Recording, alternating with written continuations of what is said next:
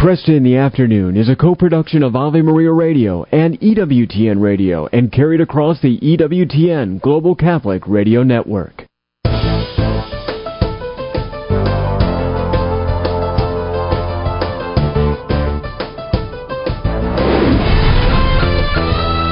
Broadcasting from the studios of Ave Maria Radio in Ann Arbor, Michigan, Al Kresta is ready for conversations of consequence.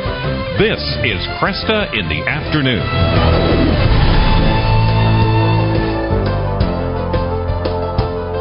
And good afternoon. Hi. I'm Al Kresta, and I'm glad to be with you for another two hours talking about the things that matter most. Now, we will today talk about the chair of St. Peter. Uh, there is actually a physical chair of St. Peter, although that's not going to be our focus. We'll focus on the the authority uh, that is goes along with the chair, and we'll be taking a look again at biblically. Uh, where do we see St. Peter's authority exercised on the pages of the New Testament? Also coming up today is, well, yesterday was actually the anniversary of the publication of the Communist Manifesto.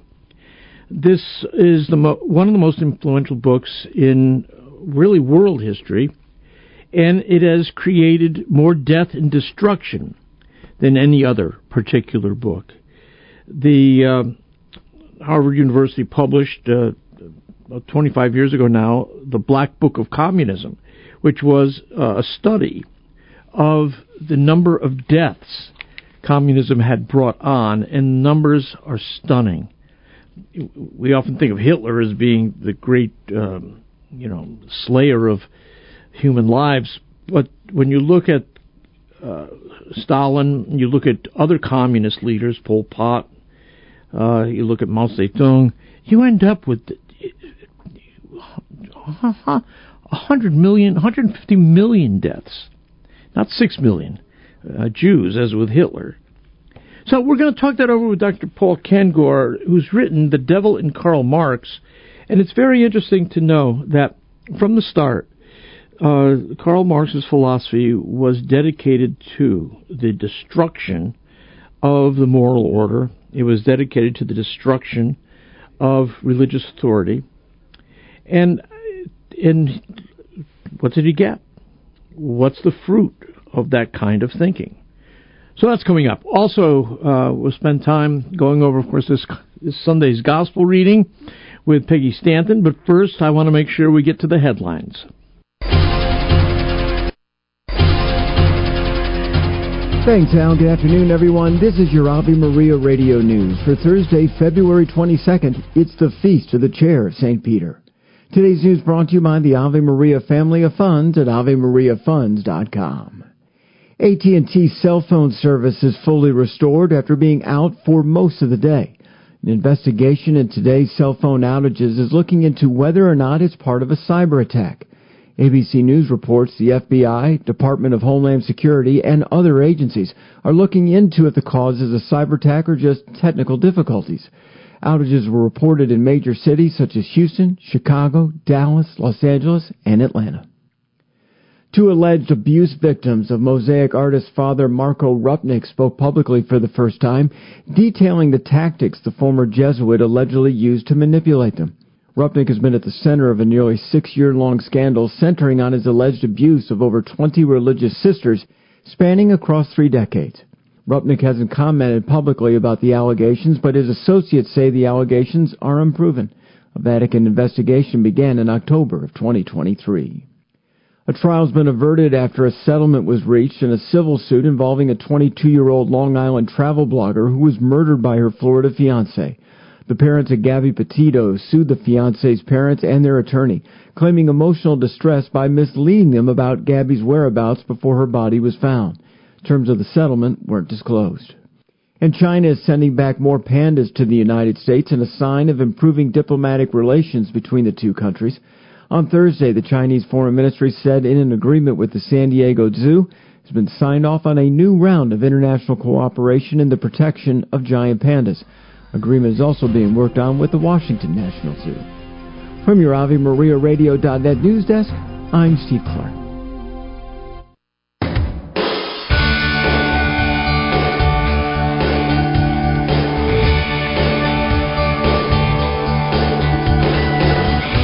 And good afternoon. I'm Al Kresta. Today we celebrate, of course, the chair of St. Peter.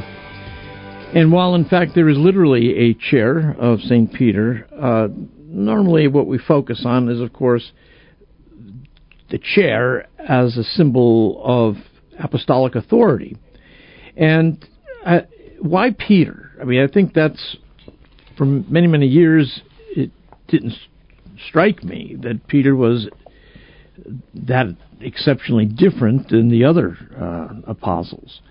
But a closer look at the pages of the New Testament shows that Peter, in fact, is uh, got a degree of leadership and a degree of authority surrounding him that the other apostles don't have. I look even at the, the Evangelical Dictionary of Theology, which is a standard Protestant reference book, and it notes that, quote, Peter's primacy or leadership among the twelve apostles and in the primitive church is now generally accepted by Protestant and Catholic scholars alike, end of quote.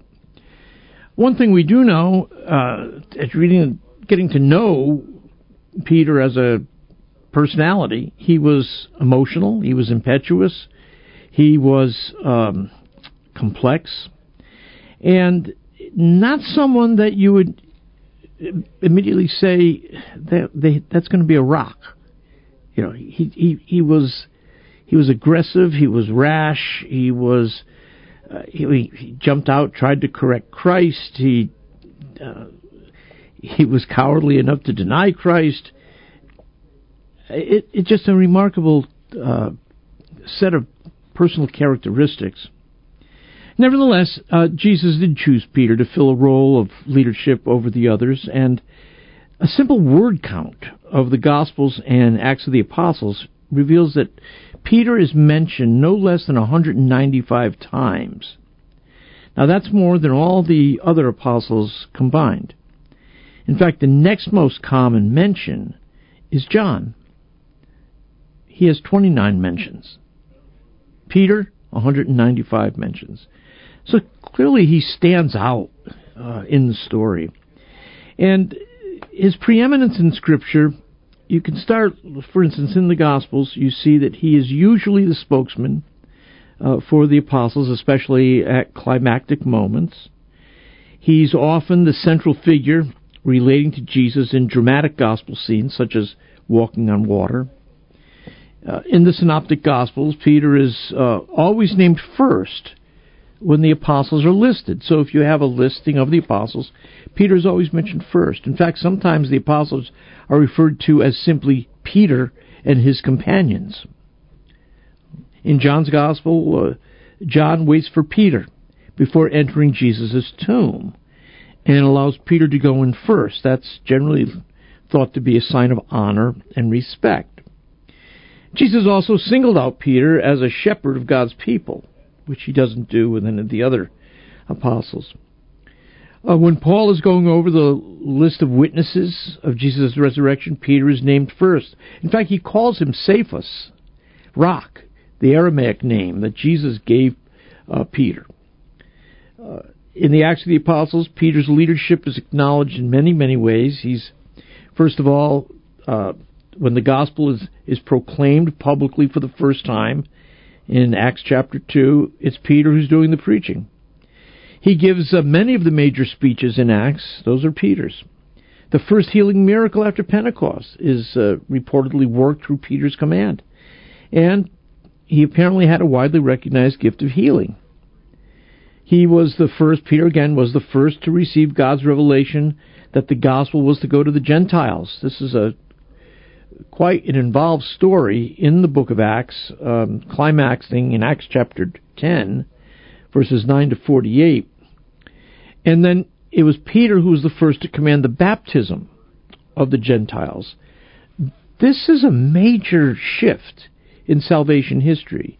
And Peter is the hinge figure who's there, again, opening the door of uh, the gospel to the Gentiles and commanding the baptism the first baptism of the Gentiles. Now, he's distinguished from the rest of the twelve in other gospel incidents as well. So, when Jesus revealed that Satan had demanded um, that he was going to sift all of the twelve, it was Peter who was singled out as the one for whom Jesus was praying. And then uh, Christ prophesied that after his repentance, Peter would be the one to strengthen the brethren. So again, Peter is set up there uh, for his restoration. Uh, three times Peter boasted he would never deny Christ, and then later Jesus matches Peter's boast with the threefold question: Do you love me? And then Peter gets a chance to answer three times, Yes, Lord, you know I do. Uh, Peter then is the one who's commissioned to be a good shepherd who would imitate Jesus in laying down his life for Christ's sheep. Um, the most telling story, though, is the one that you probably know quite well, and that is in Matthew chapter 16. There, Peter uh, is with Jesus in the region of Caesarea Philippi and that's that's actually the geographic area is actually important to the story. Um, you have the headwaters of the sacred Jordan River originating through an opening in a massive wall of rock, approximately 200 by 500 feet. In fact, we were there with uh, Steve Ray a few years ago. And the Jews esteemed this spot as a place of revelation in the age to come, and as a meeting where maybe the upper and lower worlds would meet. And here Jesus says to Peter, And I tell you, you are Peter. Uh, the Greek word there is Petros. And on this rock, Petra, I will build my church. And the powers of death shall not prevail against it. I will give you the keys of the kingdom of heaven. And whatever you bind on earth shall be bound in heaven, and whatever you loose on earth shall be loosed in heaven. Now, Jesus had just asked got to follow the storyline here. Jesus had just asked the twelve, Who do men say that the Son of Man is? And in reply, they all throw out some prominent names from Hebrew history. But who do you, that's plural, who do you say that I am? And typically it's Simon who steps forward and speaks for the apostolic band. He says, uh, You are the Christ, the Son of the living God. Jesus then turned and identifies Simon, and I tell you, singular, are Peter, Petros, and on this rock, Petra, I will build my church. Now, of course, they would have been speaking uh, Aramaic, and in, there is no distinction uh, between Petros and Petra in Aramaic. The word would have been Cephas.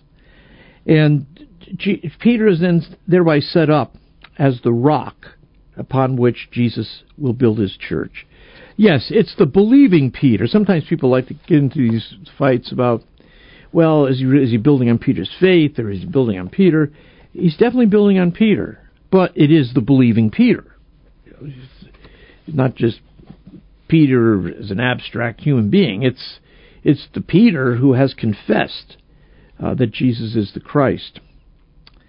Um, and there's quite a bit written on this. Uh, again, I'd recommend uh, Steve Ray's book, Upon This Rock, for you, uh, where he goes into quite a bit of detail uh, into this very thing. And it gets a little difficult just to talk it over because it deals with different translations. And uh, so I'm going to just skip over that aspect of this. But what you also have happening in that same passage is that uh, Peter is given the keys of the kingdom. Now this is this is an amazing connection with the uh, prophet Isaiah, chapter 22, verse 15. Uh, Christ promises Peter the keys of the kingdom of heaven, and uh, New Testament scholars see that this is a reference to the keys that are given to the chief steward of the uh, kingdom. And if you to really get the punch from these words, you've got to go back to the royal steward and his successor, uh, King David. Uh, you know, had uh, a royal household that would would endure forever. And in ancient Israel, this king, the successor of David or David, delegated authority over his house to a chief steward or a, a palace administrator, a prime minister. Uh, this was a common practice in ancient kingdoms. Uh, you see it in Genesis uh, 41 when Joseph uh, is, functions as a regent in place of the king during Pharaoh's absences. Well, these keys uh, are quite literal. Uh, the chief steward carries these keys on his shoulder, where they serve as a badge of authority. In the absence of the king, the steward exercises authority in the name of the king because he's the guy with the keys. He's holding the keys. He also controls admission to the royal household. Uh, Jesus, as David's greater son, came to fulfill God's promise to David of an eternal kingdom. And as he spoke with Peter, he was reestablishing the royal house of David and the fulfillment of the kingdom of Israel based on the twelve apostles, in conjunction with the, in, in uh, t- typifying the twelve tribes. And in keeping uh, with this ancient custom, he appoints Peter as the chief steward over the royal household, the church. Gave him the keys of the kingdom. I, this is an amazing um, uh, meaning that is often passed over in non Catholic exposition of these passages. And uh, I think we would do our non Catholic brothers and sisters uh, a favor if we would, again, point out to them the Isaiah, Isaiah 22 uh, context for this uh, giving of the keys to Peter. You know, that it, it, we also have these powers of binding and loosing that are given Peter. Those, are, by the way, the powers of binding and loosing are also given to the other members of the apostolic company over in Acts chapter, uh, excuse me, in Matthew chapter uh, 18. But uh, the powers of binding and loosing uh, are not that mysterious. Uh, we we do know what uh, powers of binding and loosing were. These are the this is a phrase used was used by rabbis uh, it was their authority to define who was in the community, who was not in the community. It was uh, an exercise of their authority to establish rules of conduct uh, for the community. These were meant to bind the conscience of members. And so, with on this feast of the chair of St. Peter, what we remember is remember all that Jesus gave to Peter for our benefit and for the sake of our salvation. The rock, the keys, the powers of binding and loosing, Jesus' very authority rests on Peter. Support for this Ave Maria radio program comes in part by the non for profit St. Anthony Services. Are you shopping for mortgage products, Catholic investing, Catholic health, real estate, or estate planning? StAnthonyServices.org can help you find a Catholic professional for these needs. They regularly connect faithful citizens with faith based professionals that share our Christian values. More information at StAnthonyServices.org or 877 Life US 1. If you only see the difficulty in parenting, you will never see the treasure. Catholic Charities of Southeast Michigan are devoted to helping moms see the treasure at every stage of life. Project Hope provides material assistance and guidance. Adoption, foster care, and counseling services are also joyfully offered. Our Walking with Moms in Need initiative provides help and hope at every turn. To get involved or make a financial contribution, visit ccsem.org slash mom. That's ccsem.org slash mom. It's time for Family Man with Dr. Gregory Popcak. You've probably heard Venerable Father Patrick Peyton say, The family that prays together stays together. Well, as the director of the Peyton Institute, I like to add that the family that plays together also prays together. Family play rituals, like family days, game nights, and other similar activities, aren't just fun things to do. They're ways Catholic families remind each other to celebrate the life God has given them. Daily play rituals remind families that both in good times and in hard times, God always wants us to look for reasons to rejoice. That's one reason family rituals for playing together are such an important part of Catholic family life. To discover more ways your family can celebrate the liturgy of domestic church life, check out the newest editions of Parenting with Grace and visit CatholicCounselors.com. I'm Dr. Greg Popcak, but you can call me Family Man. To discover more ways faith can enrich your life, Visit CatholicCounselors.com. The Heart of the Interior Life with Elizabeth Jangle. St. Ignatius of Loyola offers great hope to those who are experiencing spiritual desolation in the seventh rule of his 14 rules for the discernment of spirits. When one is experiencing spiritual desolation, along with its various agitations and temptations, St. Ignatius teaches since he can resist with the divine help which always remains with him, though he does not clearly feel it, for the Lord has taken away from him his great fervor, abundant love, and intense grace, leaving him, however, sufficient grace for eternal salvation. The divine help always remains in the darkness of spiritual desolation. Father Timothy Gallagher writes, Since God always provides sufficient grace to withstand the trial of spiritual desolation, persons immersed in such desolation and seeking to resist can know with certitude that they can resist. For more information, visit AveMariaRadio.net. Maybe you've been hearing a lot about the need to make a spiritual communion while participating from home in a live streamed or broadcast Mass. There's more to it than reciting the act of spiritual communion. We should begin by having sincere repentance for our sins and affirming our belief that Christ's death redeemed us. Next, we call to mind the spiritual gifts found in Christ's sacrifice and thank God earnestly for them. Now we are disposed to pray the traditional prayer of spiritual communion. Jesus, I embrace you and unite myself wholly to you. The Catechism defines evangelization as the proclamation of Christ and His gospel by word and the testimony of life in fulfillment of Christ's command. But what does that look like in real life? It looks like the St. Paul evangelization volunteers out on the street, sharing the good news with people in a non-confrontational way, handing out free sacramentals, listening to them, praying for them, teaching them, planting seeds, and letting the Holy Spirit make them grow. Visit streetevangelization.com and learn more so you can get involved in real life evangelization.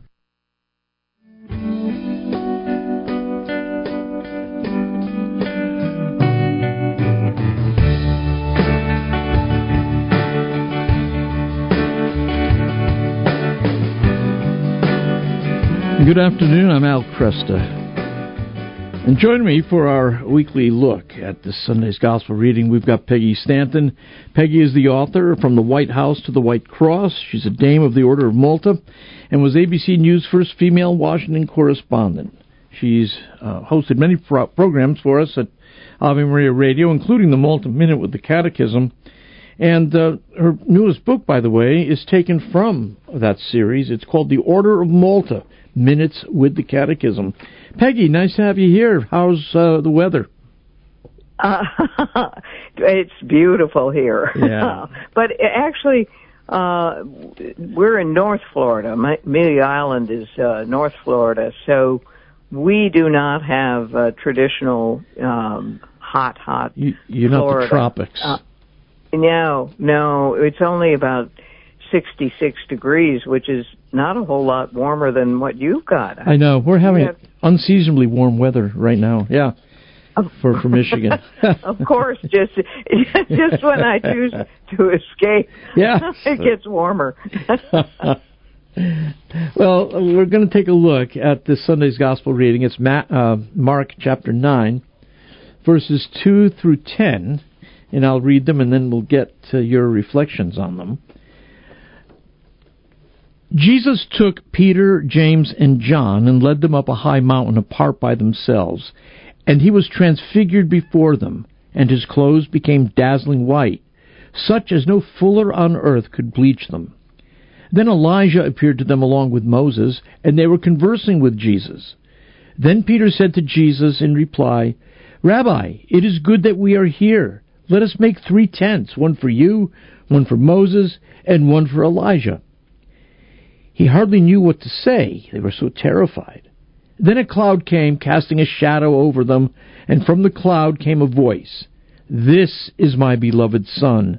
Listen to him. Suddenly, looking around, they no longer saw anyone but Jesus alone with them. As they were coming down from the mountain, he charged them not to relate what they had seen to anyone, except when the Son of Man had risen from the dead.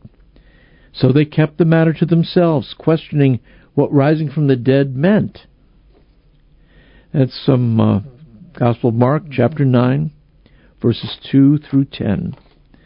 Well, another uh, remarkable passage of scripture here, and you can see the apostles themselves trying to figure out what's going on in their experience. Uh, you even, can imagine. Yeah.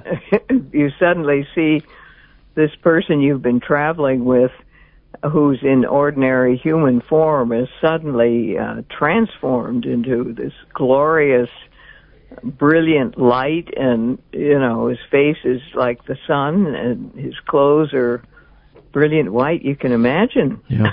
Yeah. what they must have felt right yeah. oh yeah I, and you've got you've got Moses and Elijah there the the standing for how the law they know that, the Al? Good question uh, I always I don't know. wondered how did they know they didn't wear name tags yeah right, right. no they didn't uh, there were characteristics, perhaps, uh, you know, Moses is the law keeper, uh, the lawgiver, so right. perhaps he's carrying tablets. Um, Elijah had gone to heaven in a chariot, maybe. You know, he, he was still in his chair. Yeah, I, I honestly don't know. Uh, but oh. again, from what what what you hear from people who have had mystical experiences of one sort or another, sometimes um, things are just realized. Uh, yeah, infused knowledge. Yeah, exactly. Yeah. So uh, hmm. that, that may be what, well, you what figure, happened here. Yeah, that Jesus could have told them later, but it, indicates in the reading they knew instantly. I mean, they knew it before he told them. I think he didn't uh, doesn't say that when they showed up that our Lord uh, identified them, but um, I mean that's possible. Uh, but um, he, he could have told them later on. But the scripture indicates they knew right away. Yeah, and I, you know, it, something else that might play into this, um, and that is that both Elijah uh, and Moses well, Elijah ascended to heaven, uh, or at least in some way was taken to heaven in a whirlwind. And even mm-hmm. though Moses had died, the Jewish tradition of the time held that he too was taken up to heaven. So, ah. you know, maybe maybe uh, they're distinct in the spiritual imagination of the Jewish people there in first century uh, Palestine. And so when you see these two, um, you know, they're, they're not they're not uh, merely part of a grand assembly. Uh, they're two exceptional figures in the mm-hmm. history of Israel, and both ha- both are both have been attributed uh, to heaven. So, mm-hmm. yeah. Mm-hmm. And I, you know, you well, both, and you, you also have a, with Moses and Elijah both they encountered God on Sinai. So, uh, right, right, yep. Um, of course, uh, a lot of uh, this gospel reflection uh, from the Catechism, which we're using a lot of, um, talks about Simon Peter, and very appropriate for the day that uh, we're we're yeah. broadcasting, and that is uh, as you know, as and talked about earlier, it's the feast of ex cathedra, the chair of Peter, yes. right? Yes, it is. Yeah. And um, uh, so, uh, paragraph 552 in the Catechism starts out Simon Peter holds the first place in the College of the Twelve. Jesus entrusted a unique mission to him. Through a revelation from the Father, Peter had confessed you are the Christ, the Son of the living God. Our Lord then declared to him, You are Peter, and on this rock I will build my church, and the gates of Hades will not prevail against it. Christ, the living stone, thus assures his church, built on Peter, of victory over the powers of death. Because of the faith, he confessed, Peter will remain the unshakable rock of the church. His mission will be to keep this faith from every lapse and to strengthen his brothers in it. And then uh, paragraph 554 talks about a foretaste of the kingdom is the transfiguration. uh, from the day Peter confessed that Jesus is the Christ, the Son of the living God, the Master began to show his disciples that he must go to Jerusalem and suffer many things and be killed and on the third day be raised. Peter, of course, scorns this prediction and nor do the other apostles understand it any better than he did. In this context, the mysterious episode of Jesus' transfiguration takes place on a high mountain, and uh, it just, just recounts what we just talked about. Um, in paragraph 555, uh, it goes on to say, for a moment, Jesus discloses his divine glory, confirming Peter's confession. He also reveals that he will have to go by way of the cross at Jerusalem in order to enter into his glory. Moses and Elijah had seen God's glory, as you said, Al, on the mountain. Uh, Moses, the law, and Elijah, the prophet, had announced the Messiah's suffering. And Christ's passion is the will of the Father. The Son acts as God's servant. The cloud indicates the presence of the Holy Spirit. So the whole Trinity appeared. The Father in the voice, the Son in the man, the Spirit in the shining Mm. cloud. Yes, very good. I don't think we we focus on that, no, right? no, that's very good. Yeah, I hadn't thought of that. Um, and then the Byzantine uh, liturgy reflects on this moment this way. It says, "You were transfigured on the mountain, and your disciples, as much as they were capable of it, beheld your glory, O Christ our God, so that when they should see you crucified, they would understand that your passion was voluntary and proclaimed to the world that you truly are the splendor of the Father. Hmm. Uh, yeah. Uh, paragraph 556 in the Catechism says that on the threshold of the public life, of Jesus' public life, we have the baptism. On the threshold of the Passover, we have the transfiguration, which is something I hadn't uh, focused on, uh, you know, before uh, studying this today. Mm-hmm. Uh, Jesus' baptism proclaimed the mystery of the first regeneration, namely our baptism. The transfiguration is the sacrament of the second regeneration, our own resurrection. From now on, we share in the Lord's resurrection from the through the Spirit, who acts in the sacraments of the body of Christ.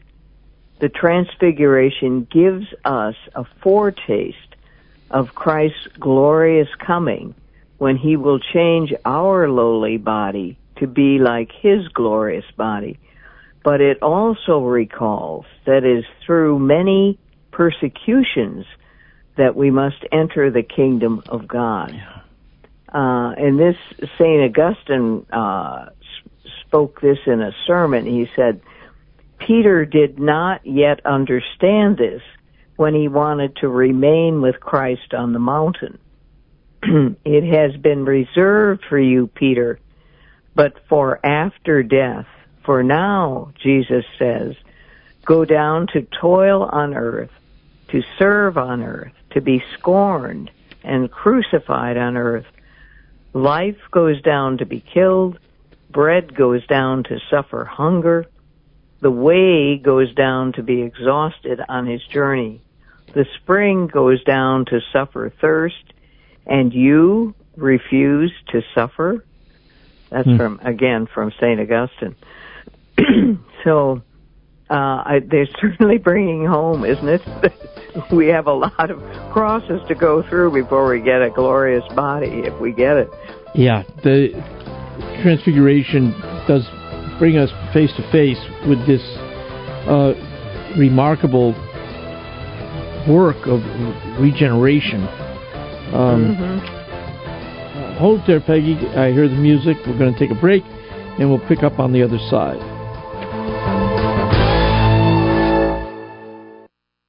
Catholic Charities of Shiawassee and Genesee counties have been providing health and creating hope since 1941.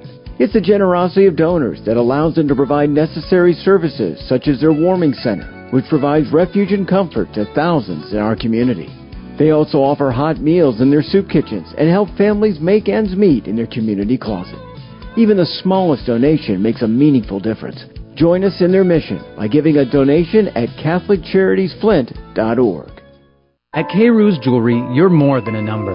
Tony K. Roos, a master diamond setter with 45 years of experience, will take the time to listen to your jewelry design idea and work to create the perfect custom engagement ring, anniversary gift, or even do complex repairs. You can expect heirloom quality jewelry that will shine for generations to come. Visit K. Roos Jewelry at 504 Main Street in Belleville, next to T-Mobile, or call 734 444 2323. Welcome to an Advanced Dentistry Center family. This is Dr. Metti and our team strives to treat you like family in a loving and compassionate way as we focus on serving you in a Christ-like manner. We do this by emphasizing prevention and general well-being for a lifetime. Our private practice is small, personal, state-of-the-art, and innovative with the goal to educate and motivate our patients in improving their oral health. It is through a partnership with you that you will achieve the goals for your smile. Advanced Dentistry is serious about the level of care we provide with attention to details and an exceptional level of care, skill, and judgment. We are thrilled for the opportunity to serve you. Dr. Matty and the team invite you to visit them at advanceddentistrycenter.com or call them at 248 594 9592. That's 248 594 9592 AdvancedDentistryCenter.com. Ave Maria Radio invites you to feast on the joy of fasting this Lenten season and all year long. Fast from complaining. Feast on appreciation. Fast from negatives. Feast on affirmatives. Fast from unrelenting pleasures. Feast on unceasing prayer. Fasting is a part of true Christian life. It liberates us from this world as we grow closer to Christ.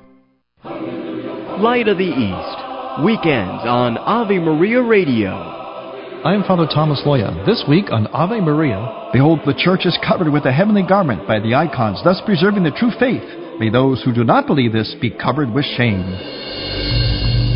Now on Ave Maria Radio's newest FM stations 105.5 FM in Southfield and 107.9 FM in Ann Arbor.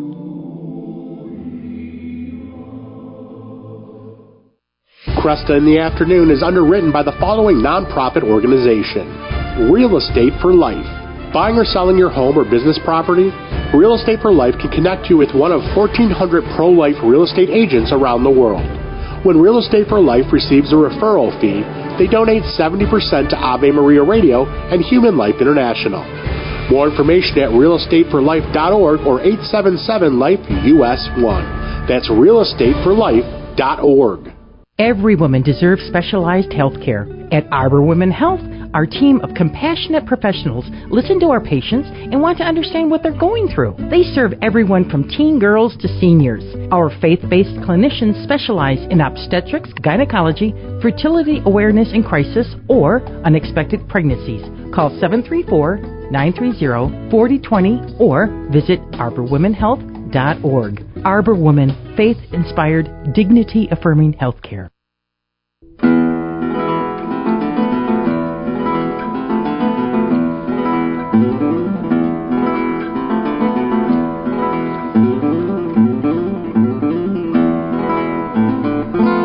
Good afternoon. I'm Al Kresta. With me is Peggy Stanton. We are looking at this Sunday's Gospel reading, which is uh, from the Gospel of Mark, uh, verse, uh, chapter 9, verses 2 to 10. It is the well known passage uh, of the Transfiguration.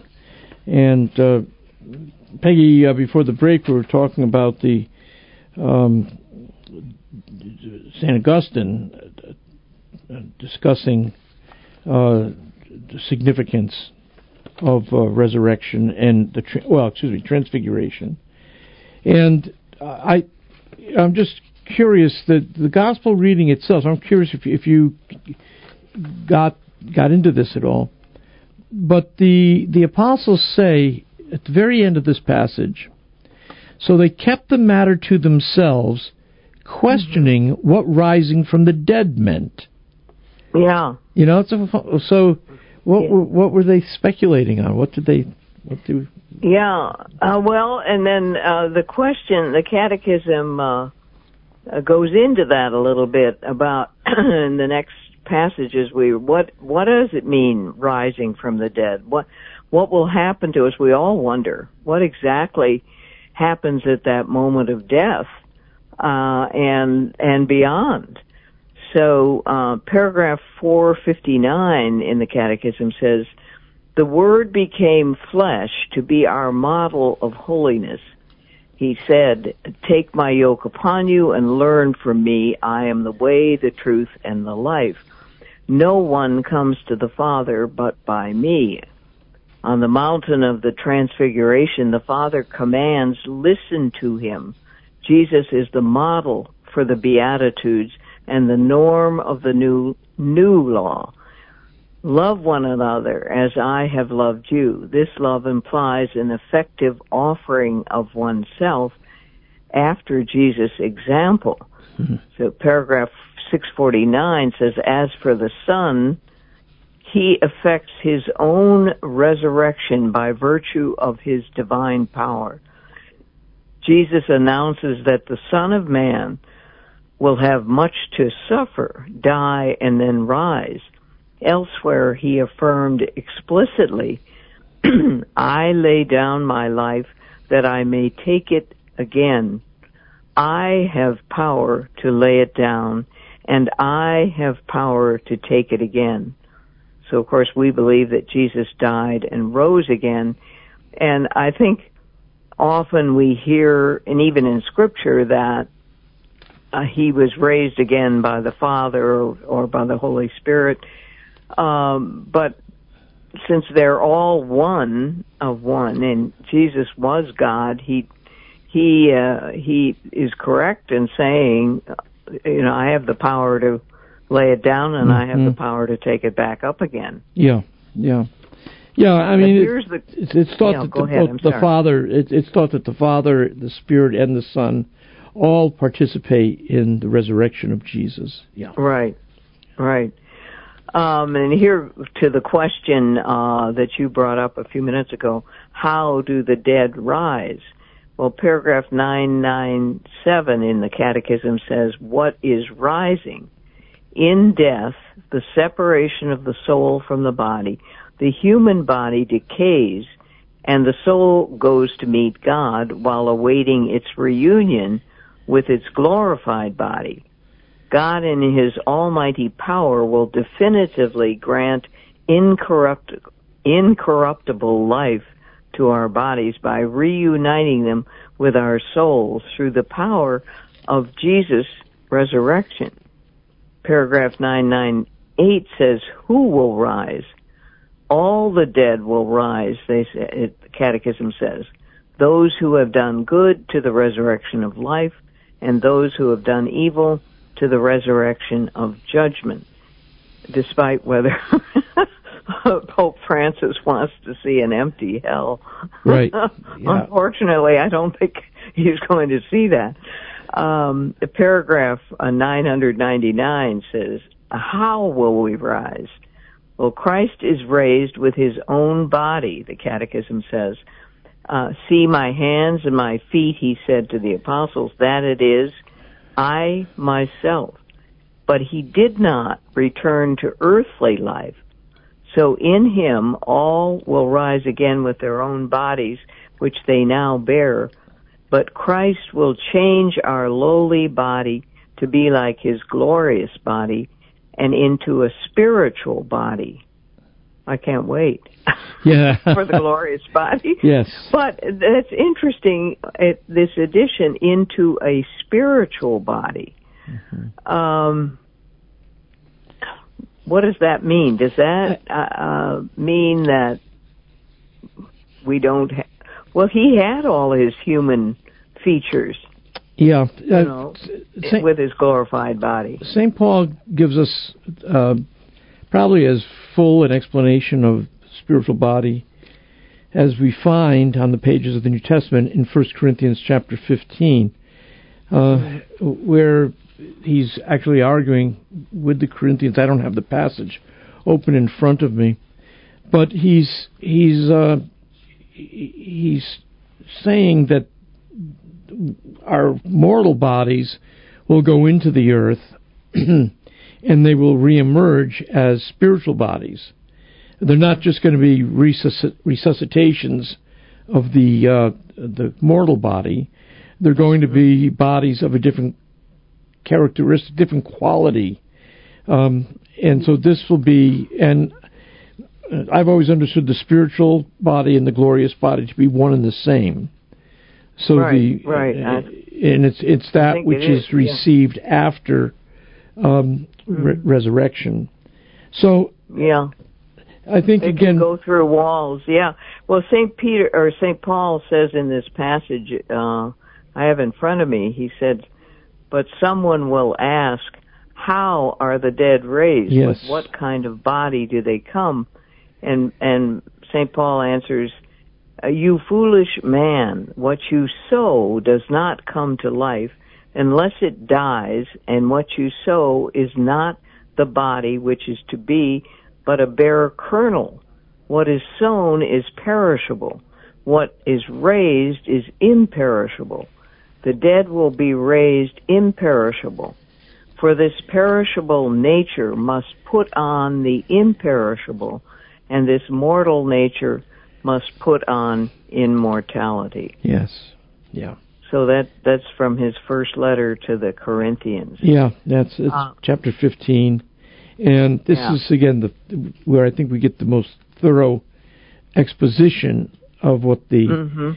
Immortal body or Yeah. the the spiritual body is, the glorious body, the imperishable body. Yeah, um, and a bare I like the way he phrased that uh what what goes going into the ground what we're uh, nurturing so much today with consumerism Yes. is a bare kernel of Yeah. what will emerge out of Right. after uh, our, our resurrection but then you know we have um uh, some wonderful quotes from our friend Monsignor Charles Pope, um, the priest from uh, Washington D.C. who who regularly writes a column on the gospel.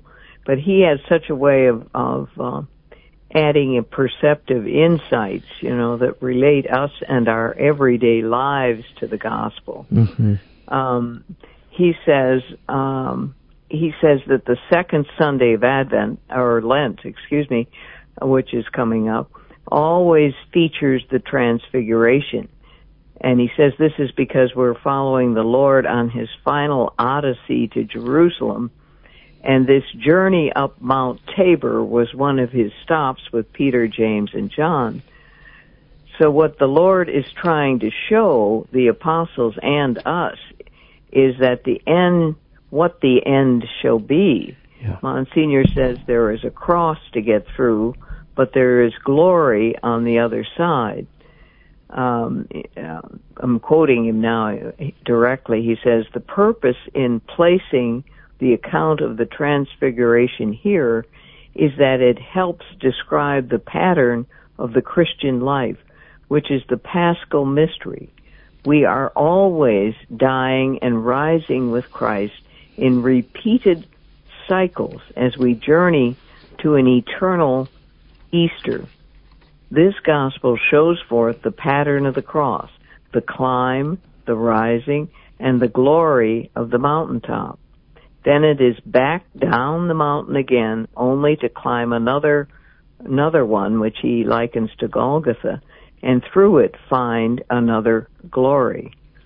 And he says when we focus on the tale of the transfiguration, he says that um, Peter James we we don't focus on the fact that Peter James and John had to climb a mountain to witness the transfiguration. No easy task, he says.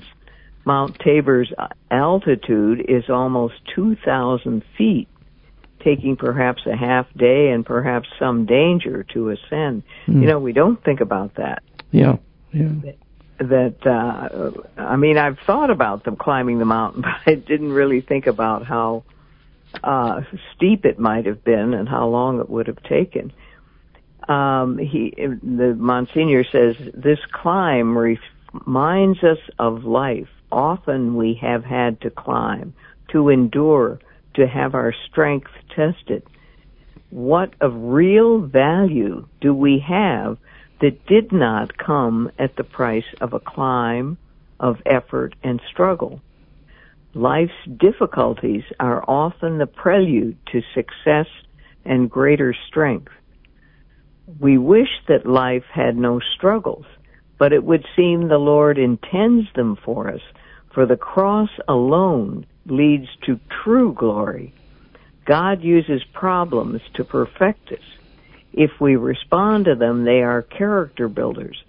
So we should rejoice over problems and trials because they help us build patience, and patience builds character. It also strengthens trust in God each time we use it. This is, the Monsignor concludes, the pattern of our lives. We die with Christ so as to live with Him. Each time we come back around to the cross or back around to glory, we are one round higher and one level closer to final glory. You know, this is this. I think I think it would be. I wonder. I just wonder how many of us actually embody that kind of thinking, the pattern of our lives. I yeah. wonder how many of us even think of our lives as having any pattern. Um, Good question. You know, and I, I yeah. think this is this is something to keep to think about because we really are, ponder, right? Yeah. Uh, well, wouldn't you say, for instance, you had a great cross with your leg? Yeah. And you must have benefited greatly, uh, even though the, through great suffering. Yeah, well, I, I don't, but I can't. I would say, as much as I would like to, I don't think I could present evidence that um, the suffering that I went through has necessarily had any uh, led to any great achievement of virtue. Let me put it that way. It's still unclear to me um, all that the Lord was trying to achieve through this experience. I mean, uh, I don't doubt that I've had I've made changes in my life as a result of this. I've I'm I'm much more patient, much more tolerant. Um, well, there you go. Yeah, yeah. I, I mean, those go. are things. Those are things right there. And yet, yeah. And yet, I would still say that was, that's a that's a big price to pay for those two. yeah, but no, but see, he talked about patience, and he said, uh, uh, he says in, the, in this uh, treatise that that. Uh, patience, getting patience, uh, is is very much character building. Yes. Even though you may not see right. yourself as being building character, I see it. Yeah. I see a lot of good character in you, Al, and I wondered. I did wonder, you know, I, I, I myself have, through falls and mishaps, have, feel I've learned a lot. If yes. I haven't achieved a lot, I've learned a lot and uh, this will something we can talk over more clearly uh, in the future. Thanks, Peggy. Yes, indeed. Okay. No one should ever have to choose between feeding their family and keeping their heat on. Impossible questions like rent or diapers demand answers every day, likely in your very own neighborhood. But you can help. Hope Clinic partners with you to provide free medical, dental, food, and behavioral health care, all in Jesus' name. While others face impossible choices, your choice is an easy one. Partner with Hope Clinic today. Find out how at www.thehopeclinic.org. Fire on the Earth's Peter Herbeck. Jesus said, You're the light of the world. And one of the things that he meant by that was the Christian people understand the larger story that's unfolding in history. So, as St. Paul said, as the saints echoed very clearly, we're now living through just a, a short moment, a slight momentary affliction, he calls it, in this life, which is going to make way and lead us to an eternal glory beyond all compare. The secret to the fruitfulness and the strength of the apostles was that they lived with a clear vision of the future, an eternal perspective, fixed on the destiny of where their life was headed. And they lived with the realization that, wow, yeah, life is very short here. Everything is temporary. Nothing here in this world is ultimately going to last except the ultimate destinies, the eternal destinies of every human being that exists on the earth. And they knew that whether good things were coming their way or bad things from the world's perspective were coming away, nothing could steal from them, nothing could take away the gold that was in their heart, the treasure that they bore. You're a temple of the Holy Spirit. Peter Herbeck spreads fire on the earth weekday mornings at 6:30 and again at 11:45 on 990 Ave Maria Radio.